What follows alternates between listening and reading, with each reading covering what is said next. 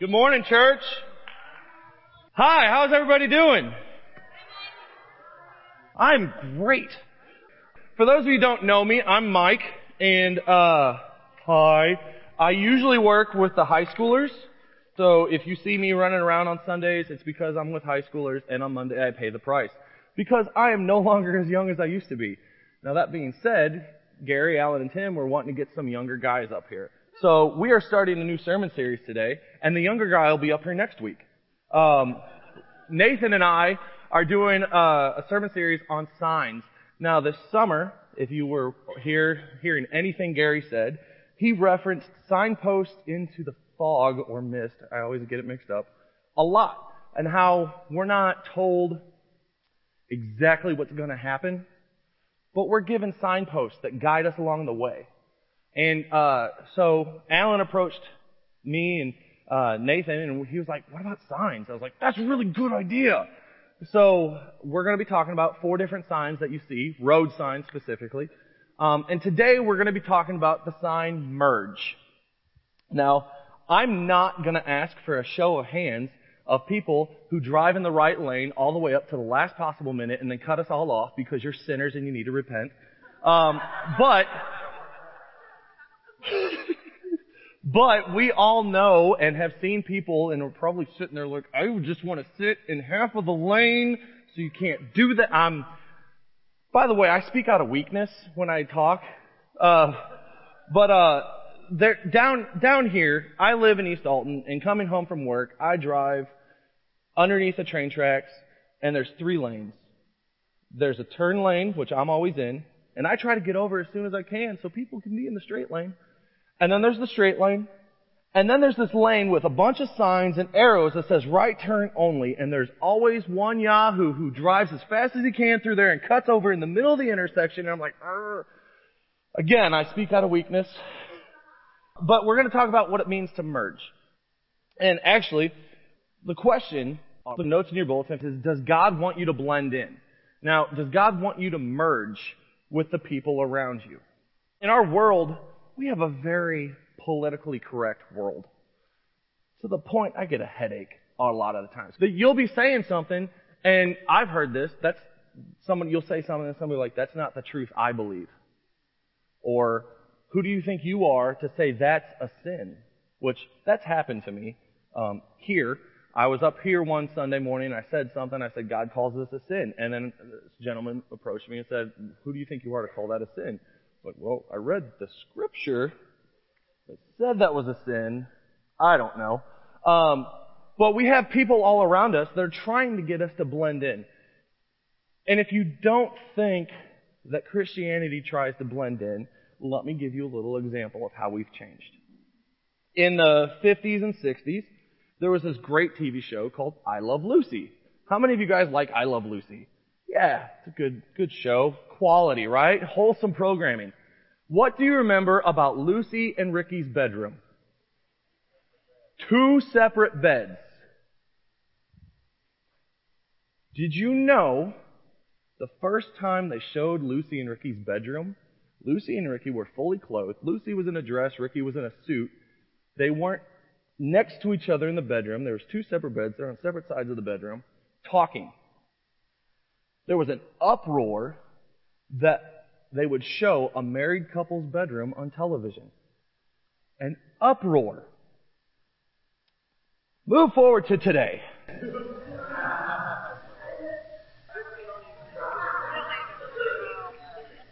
Thank you. All right. Um, so if if you don't think we as a group struggle with this, there you go. There are there are many things like I, I joke around about the merge sign, but there's other road signs I fail to obey. I stop. Speed limit. James has ridden with me.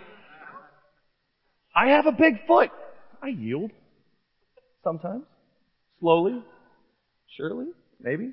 Um, in 1 Corinthians 1.18, in the New Century Version, it says, The teaching about the cross is foolishness to those who are being lost. But to us who are being saved, it is the power of God. So, as Christians, we are living in this world and we live in a way that seems stupid to some people. It just seems backwards. I've had conversations with guys that I used to work with where Cassie and I were getting married and one of these guys comes up to me and he's like, so have you test drove that car yet? Why do I need to test drive a Ferrari? I know what I'm getting. And he thought I was retarded. That's what he told me. I'm like, no, that's not how we live. And he thought I was stupid. The way I live looks stupid to some people, looks foolish to some people in the world because they don't understand the power of the cross. So, if we're supposed to be separate, we're supposed to be different, what does God want from us? How are we supposed to stand out? Because the simple answer is we're not supposed to blend in. Well, I thought of four ways. I know there's more, but I thought of four ways in Scripture that God tells us how to stand out. There's some notes in your bulletin if you want to follow along. So number one, the first way we stand out is we are called to be salt. Now, I said salt, not salty. Don't be salty. You're called to be salt. In Matthew chapter 5 verse 13, it says, You are the salt of the earth. But if salt loses its saltiness, how can it be made salty again? It is no longer good for anything except to be thrown out and trampled underfoot. Everyone in your life should have an opinion about your faith. Just like they have an opinion if they want salt on their food. Now I understand some of us don't like a whole mess of salt on their, on their food. Take my house for example. On mornings where I cook breakfast, or let's face it, dinners where I cook breakfast, um, and I make eggs. One daughter likes fried eggs, the other daughter likes scrambled eggs. I usually make two different types of eggs because I want my kids to eat. They both like salt on their eggs. I like salt on my eggs. I like a sprinkle of sea salt. Blythe will take the salt shaker. That's good. Ugh. Ugh. But you guys have an opinion on if you want salt on your food. People in your life need to have an opinion if they want your faith interacting with their life. Um, some people, even lifelong friends, may decide that they don't want your faith to interfere with their life. There are there are people in that I have met and that I have been friends with who, after they see the way I live my life, have decided that I look down on them and they don't want that in my life. Now, I've never looked down on them. I never condemn somebody for the way they're living. My life is just different than theirs, and they just assume that I'm going to condemn them, that I'm going to argue with them, and I'm going to say that's wrong.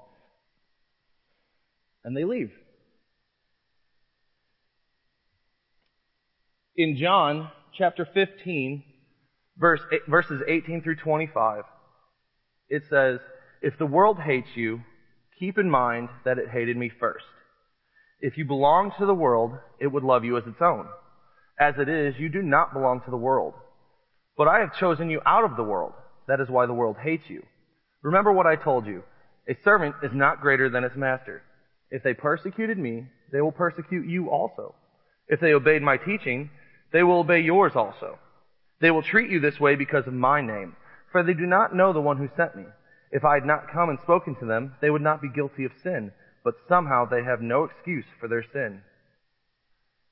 Whoever hates me hates my Father as well. If I had not done among them the works no one else did, they would not be guilty of sin. As it is, they have seen and yet have hated both me and my Father. But this is to fulfill what is written in their law. They hated me without reason. We have to remember as Christians that people in the world hated Christ before they ever hated us. There are going to be times where you guys are going to feel persecuted and rejected and shunned and all of those words that fit there. But you've got to remember, they're not doing that to you. It feels like it. But they hated Christ first. And if we, as Christians, are Christ's, our problems are Christ's, and people rejecting us are rejecting Christ. So we're called to be salt. We're called to be something that is very evident and stands out a lot. Second way that we're supposed to stand out is we are called to be light. In Matthew 5, 14 through 16, it says, You are the light of the world. A town on a hill cannot be hidden. Neither do people light a lamp and put it under a bowl. Instead, they put it on its stand, and it gives light to everyone in the house. In the same way, let your light shine before others, that they may see your good deeds and glorify your Father in heaven. So when I read this passage, I see two things. One, our faith should be evident. So let's say there's a detective investigating your life. I hope you didn't do anything wrong. Um, but let's say there's a detective investigating your life, whether or not you're a Christian. There should be evidence that you are a Christian. He should be able to find evidence of your faith. That's number one.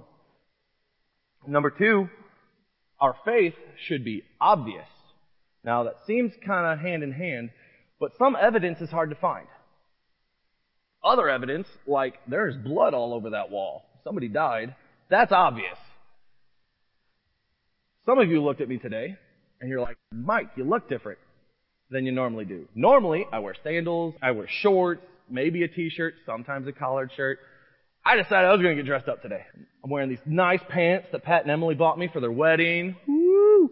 I got a nice shirt on. And some of you noticed something else. It kind of stands out. it's the glasses. when you wear size 16 shoes and you find a pair of shoes in the store, you buy them. You don't ask what color they are. You say, yes, please. And then, when you get up to the register and you find out they're only $29, you ask if there are more. There weren't. But look at these beauties! I don't need flashlights at night. they glow. They're awesome. Now, the funny thing about these shoes is every time I wear them, at least one person mentions them. This morning, between the two services, the teacher service and now, like six people were like, whoa, dude. I like your shoes. Thanks. I do too. They fit. Uh, I got them last year before the Super Bowl, and uh, it happened to be I was rooting for the Broncos, so I put on a blue shirt. I'm like, I don't have anything orange. Wait, yes I do. Bam! And I took a picture and sent it to my brother-in-law, who was a big Broncos fan, and I think he was offended. Um, but it should be obvious that you're a Christian just by the way you live. In Ezekiel 22, verse 30, God is talking to Ezekiel here. And he says, I looked for someone among them who would build up the wall and stand before me in the gap on behalf of the land. So I would not have to destroy it, but I found no one. Let me give you a little bit of reference here. Back in the day, we had walls to protect us. The fortresses had walls, castles had walls, cities had walls. Right now, my daughters and I are rewatching Avatar: The Last Airbender, and they just Ba Sing Se just fell because there was a hole in the wall. For those of you who watched Avatar, everybody else's eyes are rolling in the back of their head. Um, but back in the day, there was walls to protect you, and if there was a hole in the wall, you had a problem. The enemy could get in. If you watch the movie The Kingdom of Heaven, at one point, the wall is breached by Salahadin. And Orlando Bloom's character rallies the troops to stand in the wall, to fight. Do you think if there's a hole in your wall and there's a dude standing there, the enemy's not going to see him? That guy is going to stand out like a sore thumb. Uh, they called it the thin red line because people who stood in the wall didn't last very long but it's because it was obvious to everybody around that there was somebody filling that hole. Our faith should be obvious as, as light. Everything around us is darkness. God is looking for people to stand for Him in the face of adversity. People who are willing to stand in that gap.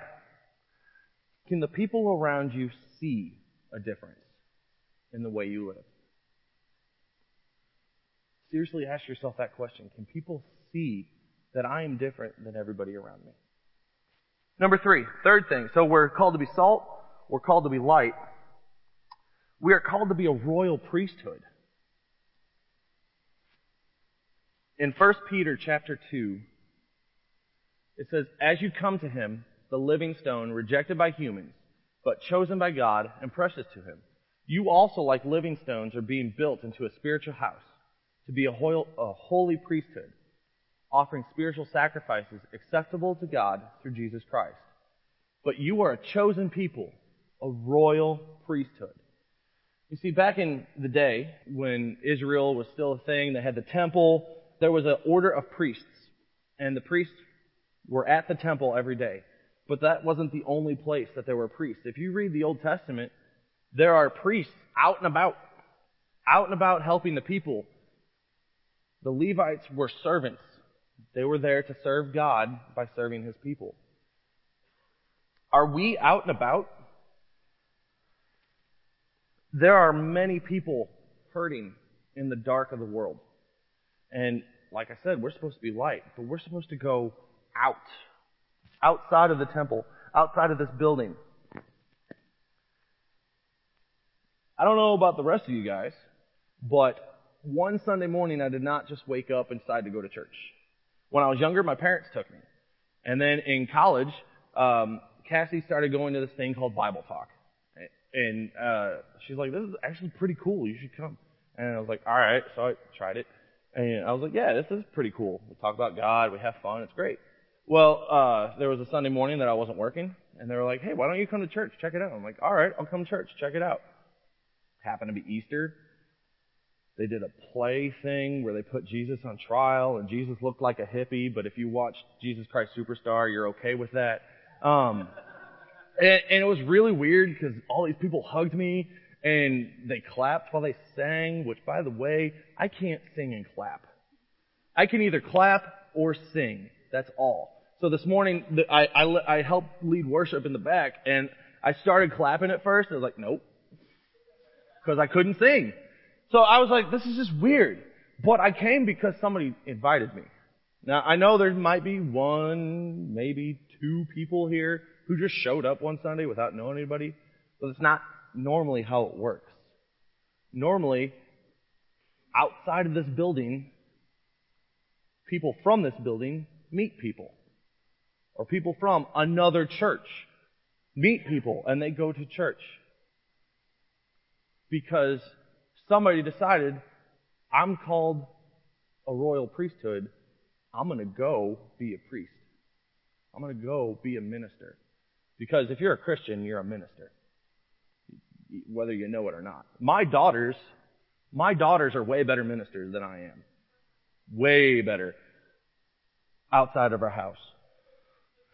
But that's what we're supposed to be. We're supposed to go out into the world. So we're salt. We're light. We're a royal priesthood. And because we're a royal priesthood in Matthew 28, 18 through 20, Jesus is talking, a lot of us know this. Then Jesus came to them and said, All authority in heaven and on earth has been given to me. Therefore go and make disciples of all nations, baptizing them in the name of the Father and of the Son and of the Holy Spirit, and teaching them to obey everything I've commanded you. And surely I'm with you to the very end of the age. See, it's not just a suggestion that we go out into the world. It's kind of a command. So that's the last passage of Matthew, Jesus talking. And he says, go. It's not just something we're supposed to hold on to by ourselves. Alright, number four. So we're salt, we're light, a royal priesthood. We're also called a holy nation. We're called to be a holy nation. Back in 1 Peter chapter 2, it says, But you are a holy nation, God's special possession that you may declare the praises of him who called you out of darkness into his wonderful light. Once you were not a people, but now you are the people of God. Once you had not received mercy, but now you have received mercy. Okay, so holy. We're a holy nation. So we're a group of people that doesn't have a boundary on a map, on any of our maps. And we're holy. Holy means to be set apart. So we're a group of people that is set apart for God's work. What does it mean to be set apart? Mike, you're not, you're, you're telling us that we have to be separate. No, I'm telling you to be set apart. Okay, so, a few months back, July 5th is my youngest daughter's birthday, and we were celebrating her sixth birthday. We decided on a Tuesday night we were going to take a small group of her friends to Edison's. Because, for those of you who don't know, on Tuesdays at Edison's in Edwardsville, $12 gets you an unlimited arcade card. Beautiful. All the skee ball you want. It's fantastic. Um, and so we ha- we met as a little family, ate our dinner. People started showing up. We gave all the kids their cards, said, "Have fun, stay in that area." And so there was little kids running around, like, "Ah, swipe, swipe, play!" Yeah, it's great. It was fantastic. Well, after about an hour and a half, hour, we called them all back and said, "Hey, it's time to cut the cake." And we Cara picked out a cookie cake, and uh, before I even put the candles on the cake, Kara goes, "I want that piece." She already saw, she knew I was going to cut it in squares. She already knew that there was going to be certain squares, and she knew what square she wanted before I cut it. That piece of cookie was set apart for Kara. It was still a part of the big cookie, but it was different. It was separate, while still a part of the whole. It was set apart for Cara's delight, and she delighted in it once I cut the cake. We are God's cookie. Go with me on this. I know that's weird.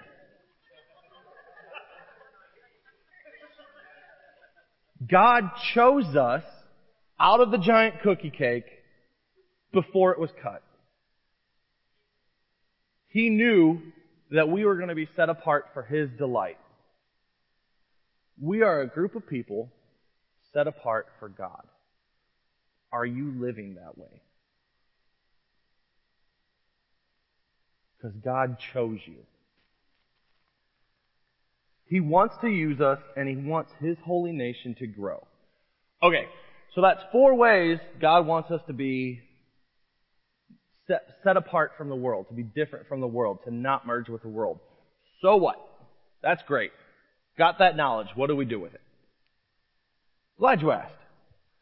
First thing, first thing we do is we live as foreigners in 1 Peter 2, continuing on, starting in verse 11, it says, Dear friends, I urge you as foreigners and exiles to abstain from sinful desires which wage war against your soul. Live such good lives among the pagans that though they accuse you of doing wrong, they may see your good deeds and glorify God on the day he visits us.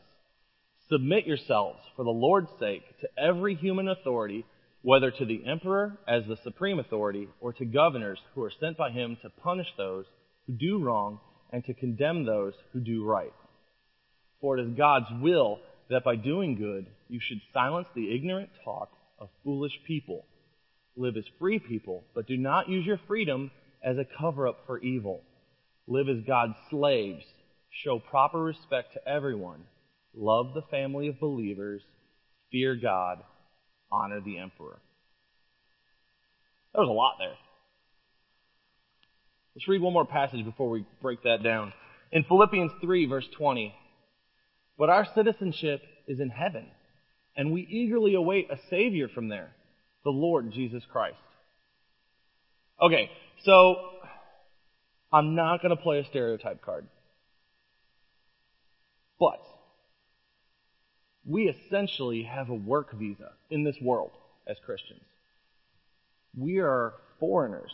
Now, I don't know how many immigrants you have worked with or been around.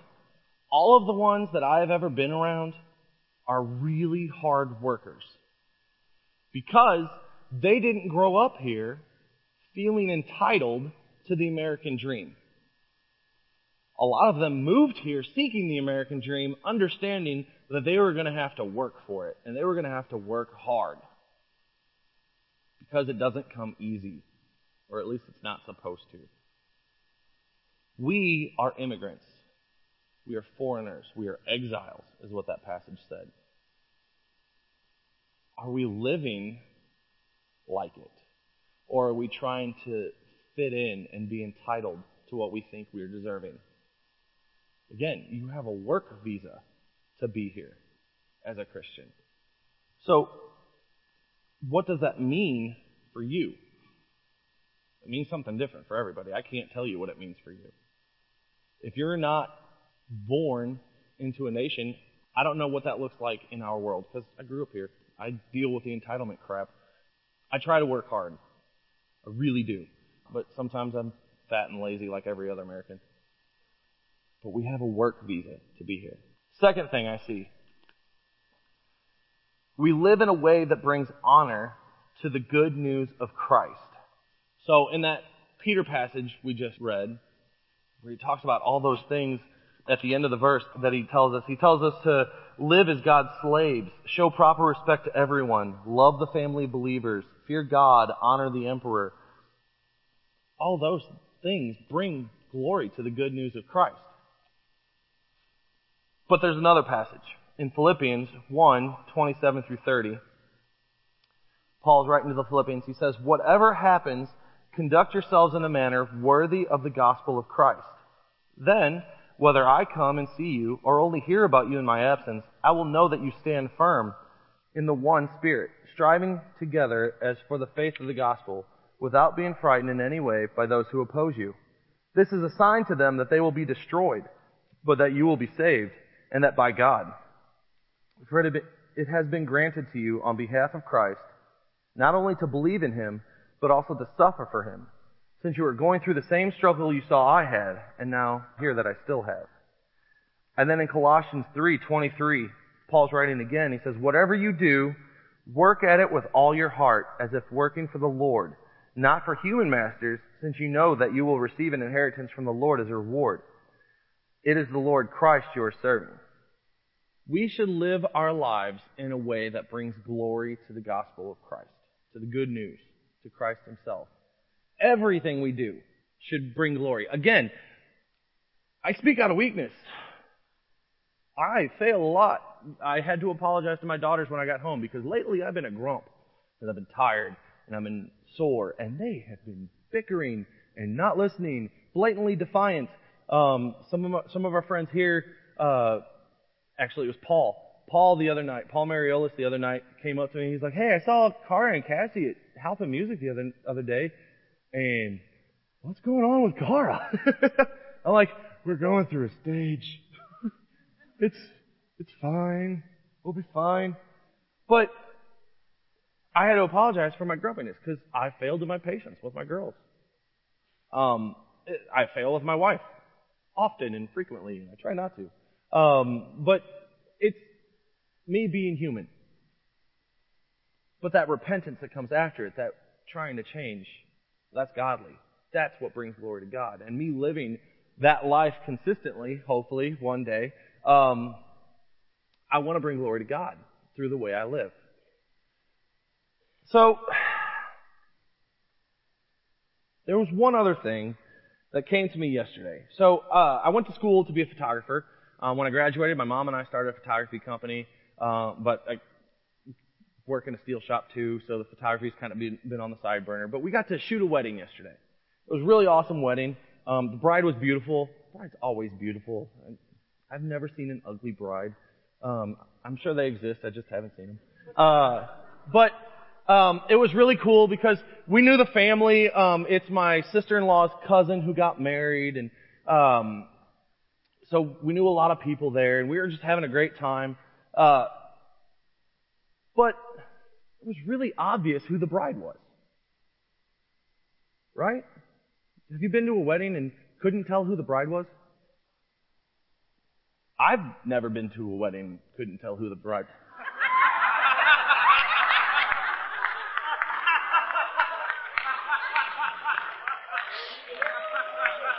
Thank you. I needed that.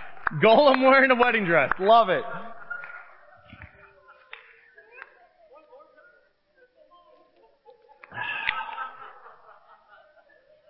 Laurent the Presser. Uh, ah. but it was really obvious who the bride was. Right? Wait, how did you sign Smeagol's voice?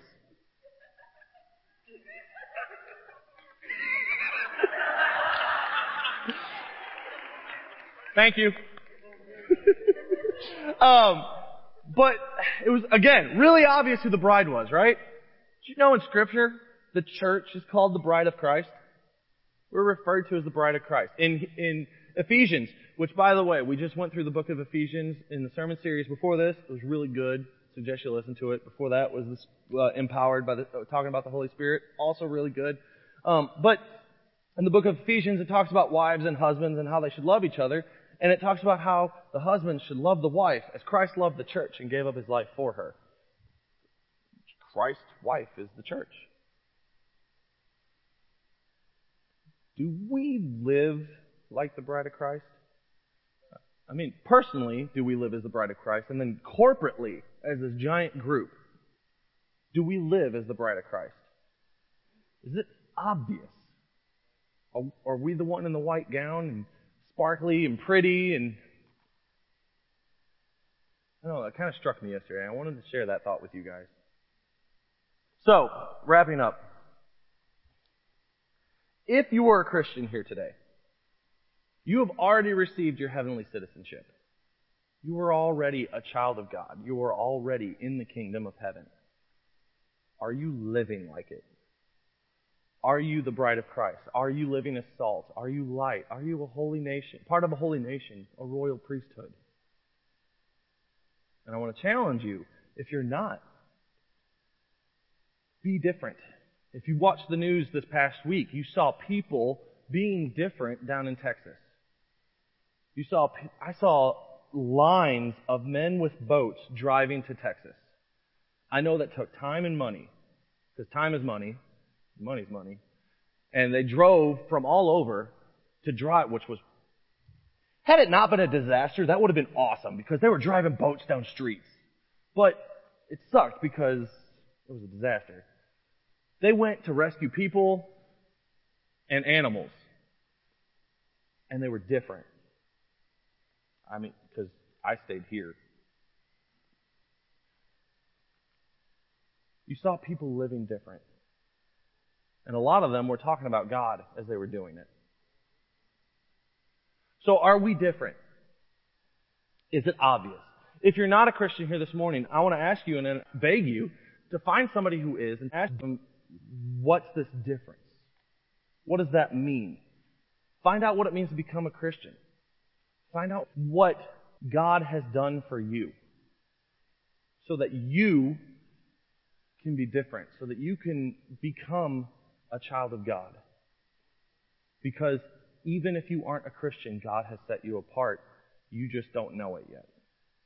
In, in John 3.16, Jesus died, says Jesus died for everybody, not just for the saved. So I want to ask you, if you're not a Christian here this morning, talk to somebody. Um, talk to anybody you've seen up here or, or people around you. We'd love to talk to you about what it means to be a Christian and to be set apart. In your bulletins, there is a communication card. You have a chance to fill that out if you want. There's a side on the right hand for prayer. Uh, we have a prayer team that prays every week, and it's confidential. If you mark confidential, not everyone's going to see it. But if you have a need, fill that out. Our prayer team will pray for you. Uh, you can put that card in the offering plate in a few minutes. They're going to sing and pass an offering plate. Uh, one thing I love about our church that struck me as being different is that we ask you, if you're a guest here, to not donate anything. Uh, we didn't ask you to come to church this morning to get something from you. We wanted to give you something. For the members, that's the time you can put your contribution in the plate as we pass it.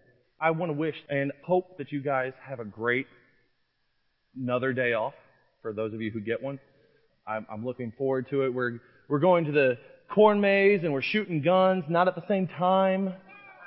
That's going to be great. Um, so I'm looking forward to the rest of this weekend, and I, I wish you guys the best. Let's pray. Heavenly Father, thank you so much um, for your kingdom, for giving us uh, the opportunity to live different, to live set apart and holy for you. Uh, thank you for sending your Son to die on the cross for us so that we can. Um, I pray that uh, you have spoken through me today um, that you kicked Mike out of the way and, and used me to say what you needed to say. I pray that uh, somebody heard what they needed to hear and that um, your will can be done, Father, that your kingdom can be advanced. Um, I'm so grateful for this place and this, the people here. Um, bless them, Father. Uh, help them have a safe weekend. Be with the people uh, in our congregation who are sick and dealing with cancer and all types of other ailments, and um, heal them, Father, if it's your will. Uh, again, thank you so much for this place and for your Son. In your name I pray. Amen.